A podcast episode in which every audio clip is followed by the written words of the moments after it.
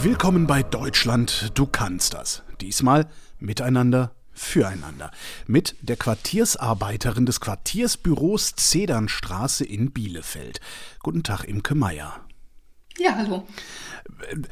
Quartiersbüro, also bei der AWO gibt es ja so eine hierarchische Struktur, ne? so Kreisverband, Ortsverband und all sowas. Wo ordnet sich ein Quartiersbüro da ein? Das Quartiersbüro, in dem ich arbeite, das ordnet sich beim AWO-Kreisverband ein. Ist das so die, die unterste Organisationsebene, also am, am dichtesten an der ja, Front, wie man nur sein kann? Naja, wir sind ja eigentlich nicht so richtig hierarchisch, aber letztlich ja doch. Also wir sind da schon sehr nah dran als Kreisverband.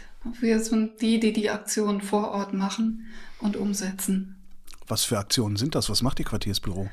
Das Quartiersbüro, ja, wir arbeiten tatsächlich oder ich arbeite äh, in einem Stadtteil, angedockt an eine Einrichtung. In meinem Fall ist das die Flüchtlingsunterkunft in Bielefeld-Ummeln.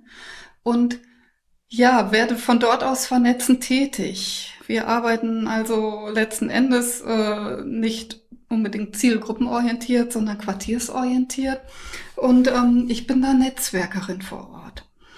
Das heißt, ich gucke, was dort vor Ort für Bedarfe sind oder Bedürfnisse, rede mit den Leuten und gucke, was wir dort gemeinsam miteinander auf die Beine stellen können an Projekten für die Bürger mit den Bürgern. Also Sie gucken nicht nur auf Ihre Flüchtlingsunterkunft, sondern auf das Umfeld sozusagen auch. Definitiv. Was definitiv. sind denn das für Bedürfnisse, die die Leute da haben? Naja, also die Flüchtlingsunterkunft, äh, in der jetzt mein Büro ist, die gibt es seit sechs Jahren. Und ähm, da war natürlich im November 20 das Bedürfnis nach ja, Sicherheit, wissen wollen, was dort vor sich geht, wenn so viele fremde Leute auf einmal in einen recht kleinen Stadtteil ziehen, groß. Und ähm, ja, und da war das größte Bedürfnis Information, aber auch ähm, das Thema Hilfestellung zu geben. Wie viele Menschen wohnen denn da bei Ihnen? In dem Quartier, in dem ich arbeite, wohnen oh, aktuell roundabout 400 Menschen. Als ich angefangen habe, waren das aber 550, 560 Menschen. Und das auf einem Stadtteil, der gerade mal äh, ein bisschen mehr als 6000 Einwohner hat. Das war schon ganz schön viel, was dazu gezogen ist. Hat sich irgendwas von dem, was die Bürgerinnen und Bürger, die da schon gelebt haben, befürchtet haben, bewahrheitet? Weil es ist dann ja immer, ne, die Kinder können nicht mehr äh, zur Schule gehen, die Mädchen werden angegraben, äh, die verkaufen Drogen oder was weiß ich was. Nein. Also natürlich haben wir vor, am, am Anfang wirklich mit den ganzen Vorbehalten zu kämpfen gehabt. Da war ganz, ganz große Sorge von den Bewohnern ähm, oder den Alteinwohnern, sage ich jetzt mal, dass dort wirklich ja zu viele fremde Menschen kommen, andere Menschen, andere Sitten, genau das, was Sie jetzt gerade geschildert haben, eintritt. Und ähm, es hat sich das Gegenteil herausgestellt. Das Gegenteil. Das heißt, es gibt weniger Drohungen und äh, nachts sind die Straßen sicherer geworden. Nein, die Befürchtungen wurden nicht erfüllt, sagen wir mal so. die Befürchtungen wurden, haben sich überhaupt nicht, äh, wurden gar nicht erfüllt. Wie gesagt, es hat sich ein ganz tolles Miteinander entwickelt. Ähm, ganz viele Bewohner aus dem Stadtteil sind tatsächlich dann zu mir ins Quartiersbüro gekommen und haben gesagt, so, ich will gar nicht, dass hier was passiert. Ich will die Leute kennenlernen. Hm. Ich will mit denen zusammen was machen und ähm, ich will unterstützen. Wenn dann irgendwo so eine Flüchtlingsunterkunft hinkommt, also man kümmert sich dann ja immer ganz gerne um die Bedürfnisse der Menschen, die schon da sind. Also die haben ja Angst vor ihrem Besitzstand. Das ist ja eigentlich Besitzstandswahrung, was uns da treibt erstmal. Was sind denn eigentlich die Bedürfnisse der Flüchtlinge, die bei Ihnen leben? Abgesehen davon in Sicherheit zu sein? Ein echtes Hauptbedürfnis der Bewohner oder der, der Menschen mit Fluchthintergrund, die da bei uns angekommen sind, war wirklich erstmal Ruhe zu finden. Im November 2015, die Leute hatten wirklich viele eine große Odyssee hinter sich. Und die wollten einfach erstmal ankommen, die wollten ein Dach über dem Kopf haben und die wollten Ruhe haben. Und sie wollten schlichtweg auch das bessere Leben haben. Sie wollten Bildungsmöglichkeiten haben und sie wollten sicher leben. Sicherheit haben sie. Haben sie die Bildungsmöglichkeiten bekommen? Ja. Wie gesagt, die Bildungsmöglichkeiten sind da. Wie gesagt, zumindest die Kinder sind eingeschult, ähm, die Sprachkurse sind gelaufen. Es sind wirklich viele, viele Angebote auch gelaufen, um einfach den Leuten die ersten Schritte, ob Sprache oder Leben, ähm, zu ermöglichen. Und ähm, das läuft. Und da, insofern sind sie da schon eingebunden auch. Stimmt, die wissen ja gar nichts, außer das, was man vielleicht über Deutschland im Internet mal irgendwo gesehen hat. Was glauben denn die Leute, wo sie hinkommen nach ihrer Flucht und was finden die dann tatsächlich vor? Vorgefunden, fange ich mal von der Seite an, haben sie ähm, ja wirklich erstmal äh, Wohnungen, Zimmer, die ganz am Anfang sehr minimal ausgestattet waren. Das hat natürlich bei den Leuten, die hier ankamen, erstmal für ein bisschen Sorge gesorgt, weil ähm, ja, die standen da zum Teil in leeren Wohnungen, weil sie einfach viel zu früh gekommen sind. Bei vielen war natürlich die Idee auch dann da, okay, ich kann mich hier ziemlich schnell versorgen irgendwie. Ich kriege einen Job, ich kann mit meiner Qualifikation, die ich mitbringe, vielleicht relativ schnell hier irgendwo einsteigen. Ähm, das hat sich leider nur bedingt erfüllt, dieser Wunsch. Woran ist der gescheitert? Das hat größtenteils an den Sprachkenntnissen gelegen, dass das nicht sofort losgehen konnte. Der Hauptwunsch der Arbeitgeber war natürlich erstmal, dass die Leute einigermaßen Deutsch sprechen konnten. Und das war bei vielen nicht gegeben. Also auch gute Englischkenntnisse reichten in dem Fall nicht. Warum nicht? Was waren das für Jobs? Das ist sehr gemischt gewesen. Das ist von der IT-Schmiede ähm, bis hin zu handwerklichen Berufen, ähm, pflegerische Berufe, alles gewesen. Und da ist natürlich einfach diese Aussage, Grundwortschatz Deutsch ist hilfreich. Wie lange braucht man eigentlich, um den Grundwortschatz Deutsch zu lernen? Das geht ja nun nicht von jetzt auf gleich. Also wie gesagt, äh, es hängt von den Leuten ab. Ähm, einige haben das vielleicht nach einem Jahr, das Minimum zumindest drauf, mit dem sie sich sicher bewegen können. Äh, bei anderen dauert es erheblich länger. Es hängt tatsächlich auch ein bisschen von der Vorbildung ab und davon, äh, wie sehr man schon vielleicht im Arbeitsleben und im Kontakt mit ja, deutschen Menschen ist. Ja, ansonsten ist es eine tote Sprache wie Latein für uns, ne? Ehrlich gesagt, ja. Äh, wenn Sie sagen, äh, ja, so Grundkenntnisse in Deutsch, äh, mit, mit was für einem, ich sag mal, eingeborenen Deutschen ist das vergleichbar? Also ein Kind im Alter von wie vielen Jahren? Ja, Grundkenntnisse sind im Prinzip, ähm, ja, dass man sich artikulieren kann, dass man frei einkaufen kann, ähm, dass man einen öffentlichen Nahverkehr sicher nutzen kann, ohne dass man am falschen Ort landet, ähm, dass man ein einfaches Gespräch führen kann.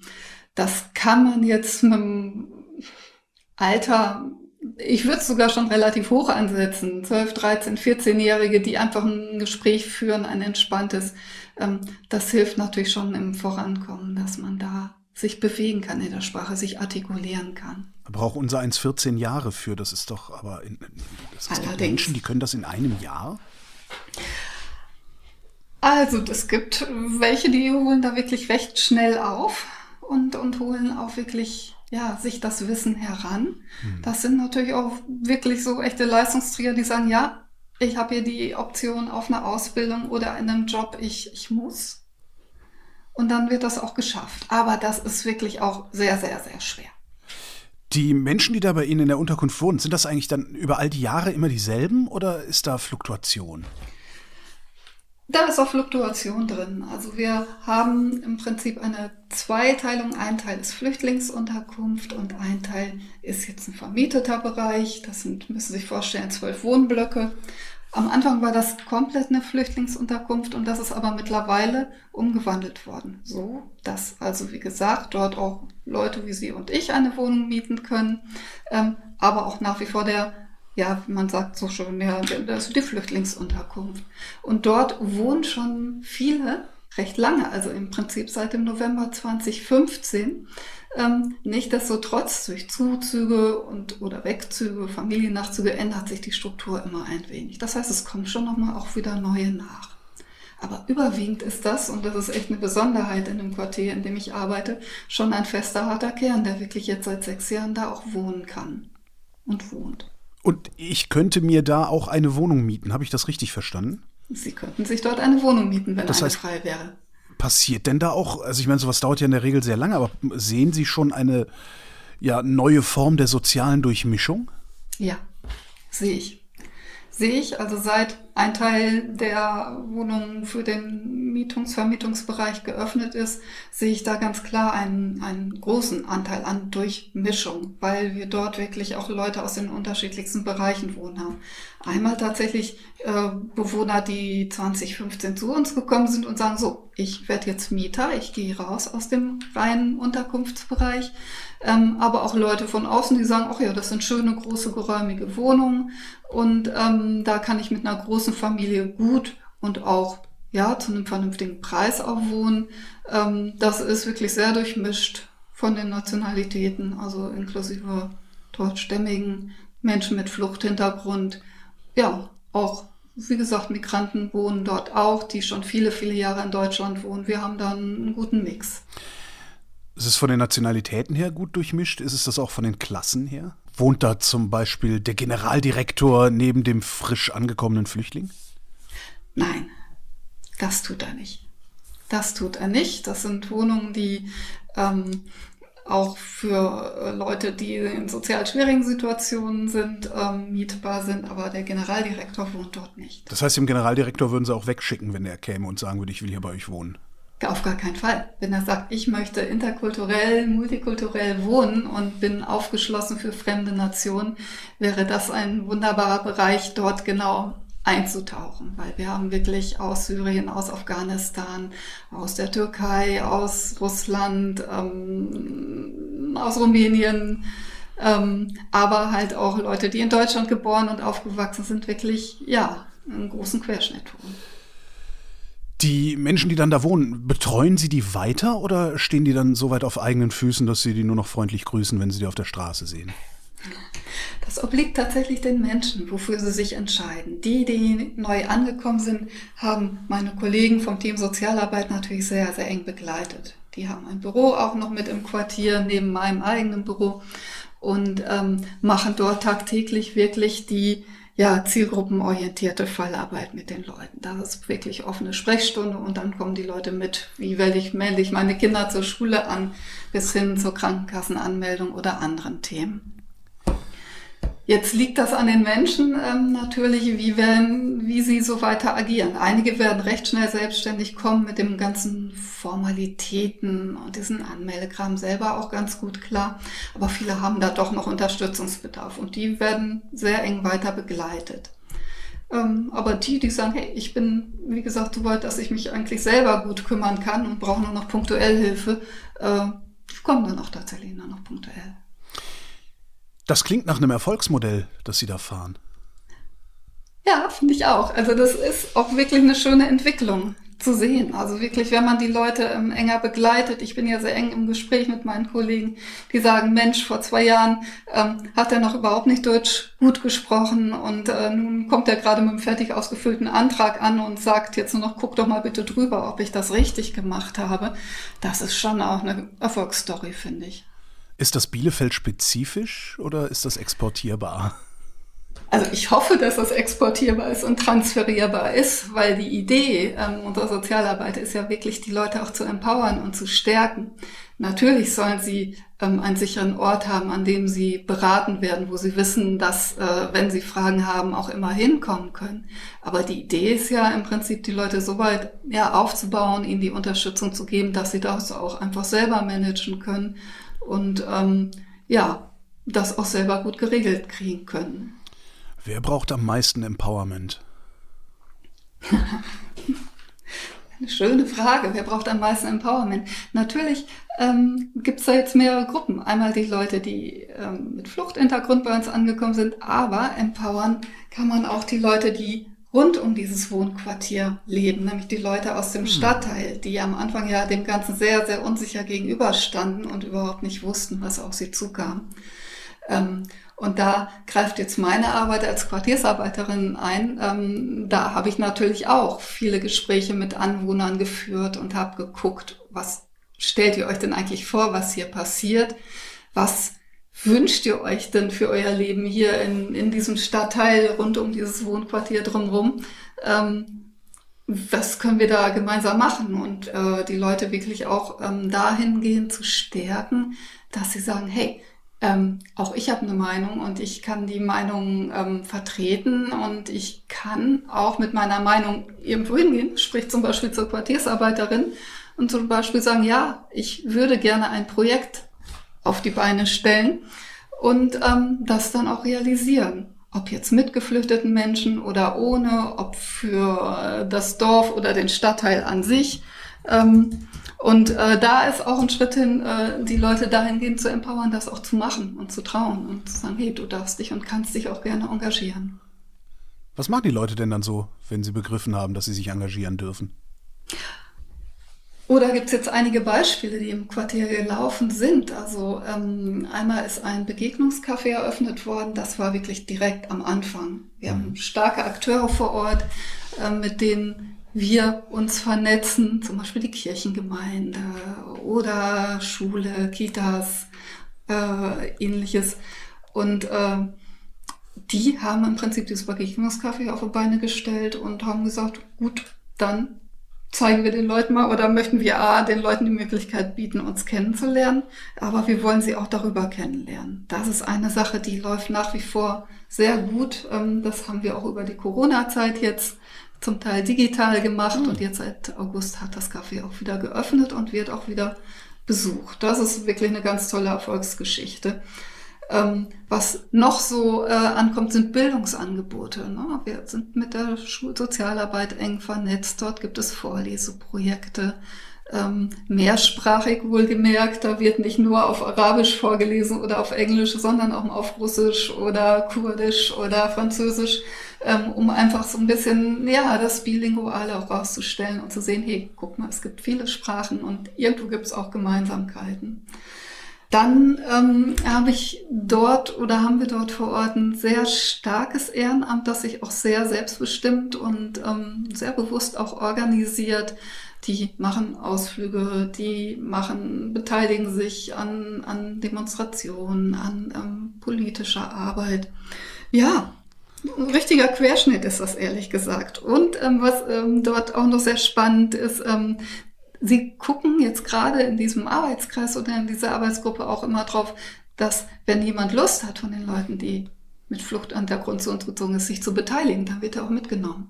Sie gucken immer noch mal weiter über den Tellerrand. Mhm. Und ob das jetzt über solche Arbeit ist oder über das gemeinsame Kochen oder über einfach ein gemeinsames Treffen und Sprechen, ähm, ja, das läuft. Ah, klingt jetzt so ein bisschen wie Ummeln. Alle machen mit. Das kann ich mir kaum vorstellen. Jetzt hören Sie mich lachen. Es ist aber auch tatsächlich so. Also es, es sind keine, keine Ressentiments mehr geblieben, niemand mehr da, der sagt, ah, geht mir weg. Das muss man jetzt mal äh, zwei gespalten sehen. Also die, die sich beteiligen wollen, die dahinter stehen, die sagen, hey, das ist toll, das ist eine Bereicherung, ähm, die sind natürlich dort vor Ort auch aktiv. Aha. Natürlich gibt es auch Menschen, die wird man nie erreichen und die stehen dem nach wie vor mit Ressentiments gegenüber. Aber die beteiligen sich dann auch nicht dran. Ja, das ist eigentlich äh, wichtig, ein echter Vorteil, dass äh, diese Flüchtlingsunterkunft in einem sehr klar umrissenen Stadtteil ist. Das ist also wirklich ein bisschen mit dörflichem Charakter, man kennt sich, äh, man redet miteinander. Und äh, das ist natürlich toll, weil äh, über das Reden und über die Gespräche passiert natürlich viel. Und so ein Stadtteil, der weist natürlich auch, wenn er so klein umrissen ist, ähm, auch eine starke Vernetzung auf. Ob das jetzt der Sportverein ist oder die Kirchengemeinde oder der Elterntreff der Kita. Man ist einfach da gut miteinander verdrahtet. Aber es reicht ja nicht, so eine Flüchtlingsunterkunft einfach nur in einen Stadtteil zu stellen, der gut miteinander verdrahtet ist. Was haben Sie gemacht, dass es funktioniert hat? Was war Ihr Trick? Mhm. Der Trick ist einfach, dass wir von der Hauptamtlichkeit, sprich vom AWO-Kreisverband personell sehr stark dort aufgelaufen sind im November 2015. Mhm. Wir waren da also mit mehreren Sozialarbeitern vor Ort, wirklich auch ein multilinguales Team hatten wir dort mit, ja, wir hatten eine Mitarbeiterin, die hat Türkisch gesprochen, eine hat Russisch, Russisch gesprochen, wir hatten einen Tamilen, wir hatten einen Menschen, der Arabisch spricht, der auch immer noch vor Ort ist. Und da waren natürlich in der Fallberatung, in der Einzelfallberatung viele Möglichkeiten da und es waren halt auch einfach, ja, viele Kapazitäten da, dadurch, dass einfach viele Leute zur Beratung dort vor Ort waren. Und die Ergänzung durch die Quartiersarbeit, Sprich, mein Job dort ist natürlich die Arbeit nach außen gewesen, sprich, man hat einfach auch sehr transparent gearbeitet und darüber berichtet, was wir da machen. Sehr offensiv rausgegangen und hat gesagt, so, wer was wissen will oder neugierig ist, darf gerne ins Quartier kommen und mal gucken, wie wir arbeiten. Und auch immer, ja, wirklich darüber berichtet, was läuft und äh, ja, wirklich auch sehr darauf geachtet, dass die Information nach außen geht in dem Fall. Dass das keine Black Box ist, sondern halt wirklich ein offenes Quartier, das quasi, ja, in einem Dorf mit drinne ist. Ist das was, was Sie als, als Anleitung an andere Flüchtlingsunterkünfte weitergeben können? Ich habe ja eben schon mal so ein bisschen gefragt, ob das jetzt Bielefeld spezifisch oder exportierbar ist. Also ich kann eigentlich nur dringend empfehlen, wenn man ähm, sowas plant, ähm, wirklich auch sich mit, ja, auf zwei Beine aufzustellen. Also wie gesagt, A, sich explizit um die Leute, die, die geflüchtet sind, kümmern und B, aber auch bitte die Leute, die dort vor Ort schon lange, lange leben im Blick hat. Das ist absolut empfehlenswert und auch transferierbar. Sonst steht das Ganze nur auf einem Bein. Also die Leute, die vor Ort leben, die da schon Jahrzehnte leben, müssen die Möglichkeit haben, dort reinzugucken. Die sollen gerne mitgenommen werden und äh, ja, wie gesagt, einfach auch teilhaben an dem Ganzen. Und das gilt für beide Seiten, für die, die neu hinzuziehen, wie auch für die, die dort leben. Kann man dann sagen, es ist sinnvoll, wenn das Ganze auch von Menschen betreut wird, die sowieso schon die Sozialstruktur des Gebietes kennen, dass so eine Flüchtlingsunterkunft gebaut wird? Also es macht Sinn, sich vorher da schon mal anzugucken, wo man da arbeiten wird. Ganz vieles ergibt sich aber letztlich auch durch das Tun. Also ich muss ganz ehrlich sein, ich habe vorher zu dem Stadtteil Ummeln oder dem Stadtbezirk ähm, gar keinen großen Bezug gehabt. Ich wusste, es gibt es, ist an der Südgrenze der Stadt Bielefeld im südlichen Bereich, aber vielmehr hatte ich mir das vorher noch nicht angeguckt. Und als mich dann quasi der Ruf ereilte, ähm, die Quartiersarbeit zu übernehmen, musste ich tatsächlich auch wirklich mir die Sozialstruktur mal ziemlich genau angucken. Was haben wir dort vor Ort? Wie viele Leute leben da? Welche Nationalitäten sind dort vertreten? Und, und, und. Dass man jetzt zwingend vor Ort aufgewachsen sein muss, ähm, muss nicht sein, finde ich. Was für Leute leben denn da? Wie ist denn die Sozialstruktur? Ich würde sagen, Mittelstand ist das dort. Also das ist so ein, so ein Stadtteil, der jetzt nicht ähm, der VIP-Stadtteil Bielefelds ist. Es ist eigentlich in meinen Augen ein gut bürgerlicher Stadtteil, sicherlich ganz ursprünglich landwirtschaftlich geprägt, dann aber durch größere Firmen, die dort vor Ort sind, auch ihre Struktur dann verändert haben. Ähm, aber ich würde sagen, ein gut bürgerliches, ja, gut bürgerlicher Bezirk ist das dort. Mal was ganz anderes. Ich habe auf Ihrer Webseite sehr viele Stellenangebote gesehen. Haben Sie ein Personalproblem? Der AWO-Kreisverband wächst und gedeiht. Und die Stellen, die sie dort gefunden haben, die beziehen sich ja nicht auf das Quartier Zedernstraße, sondern ähm, auf äh, den gesamten Kreisverband Bielefeld. Und ähm, dort sind natürlich neue Bereiche und, und äh, wir brauchen viele Menschen, ja. Soziale Arbeit boomt. Ist denn auch genug Geld dafür da? Oh, das steht und fällt mit den Fördertöpfen und den Projekten natürlich. Ne? Ganz vieles sind Förderungen ähm, und vieles im sozialen Bereich ja geschieht ja eigentlich über Projektförderung oder Unterstützung aus verschiedensten Bereichen. Und insofern, wenn so Stellen ausgeschrieben werden, ist in dem Moment auch das Geld dafür da. Wäre aber schlauer, wenn das Geld immer da wäre, oder? Also es wäre natürlich wunderschön, wenn soziale Arbeit eine Regelfinanzierung werden würde. Also gerade jetzt in dem Bereich, in dem ich arbeite, wäre das sehr, sehr wünschenswert, wenn ähm, man wirklich mit einer klaren Perspektive arbeiten könnte und würde, äh, weil man da einfach ja nachhaltiger voranschreiten könnte, seine Projektideen entsprechend auch anpassen könnte. Das heißt, selbst das Quartier Zedernstraße hat keine klare Perspektive? Ja, wir sind aktuell gerade in der Neuverhandlung, dass äh, das Quartier Zedernstraße, also sprich die Jobs meiner Kolleginnen und meine äh, weiter verlängert werden. Wir haben da eine sehr gute Perspektive, aber es waren bisher immer zeitlich befristete Zeiträume, für die wir gearbeitet haben. Wissen das auch die Menschen, für die Sie arbeiten? Zum Teil. Wie gehen die damit um? Ähm, also gerade äh, bei den Bewohnern in Ummeln, um die ich mich ja viel kümmere, wird das schon immer sehr kritisch gesehen und äh, da kriegen wir natürlich schon immer die Rückmeldung, Mensch, das wäre schon toll, wenn ihr weiter da bleiben würdet, wenn es jetzt gut läuft, ähm, wäre das wirklich schade, wenn das wieder wegbrechen würde. Die verfolgen das sehr aufmerksam und würden da auch wirklich mittlerweile für uns, glaube ich, ähm, ja doch auch ihre Hand ins Feuer legen und da intervenieren, wenn es nicht weitergehen würde. Bei der Zielgruppe meiner Kollegen, die direkt in der Sozialarbeit die Beratung machen, da ist das manchmal schwer zu transportieren, wenn jemand jetzt nicht ähm, direkt aus Deutschland kommt, zu verstehen, wie überhaupt solche Jobs, wie wir sie dort machen, finanziert werden. Da mhm. lässt sich das schwerer transportieren. Also auch aus der anderen Richtung miteinander füreinander. Imke Meier, vielen Dank. Ich danke Ihnen für das Gespräch.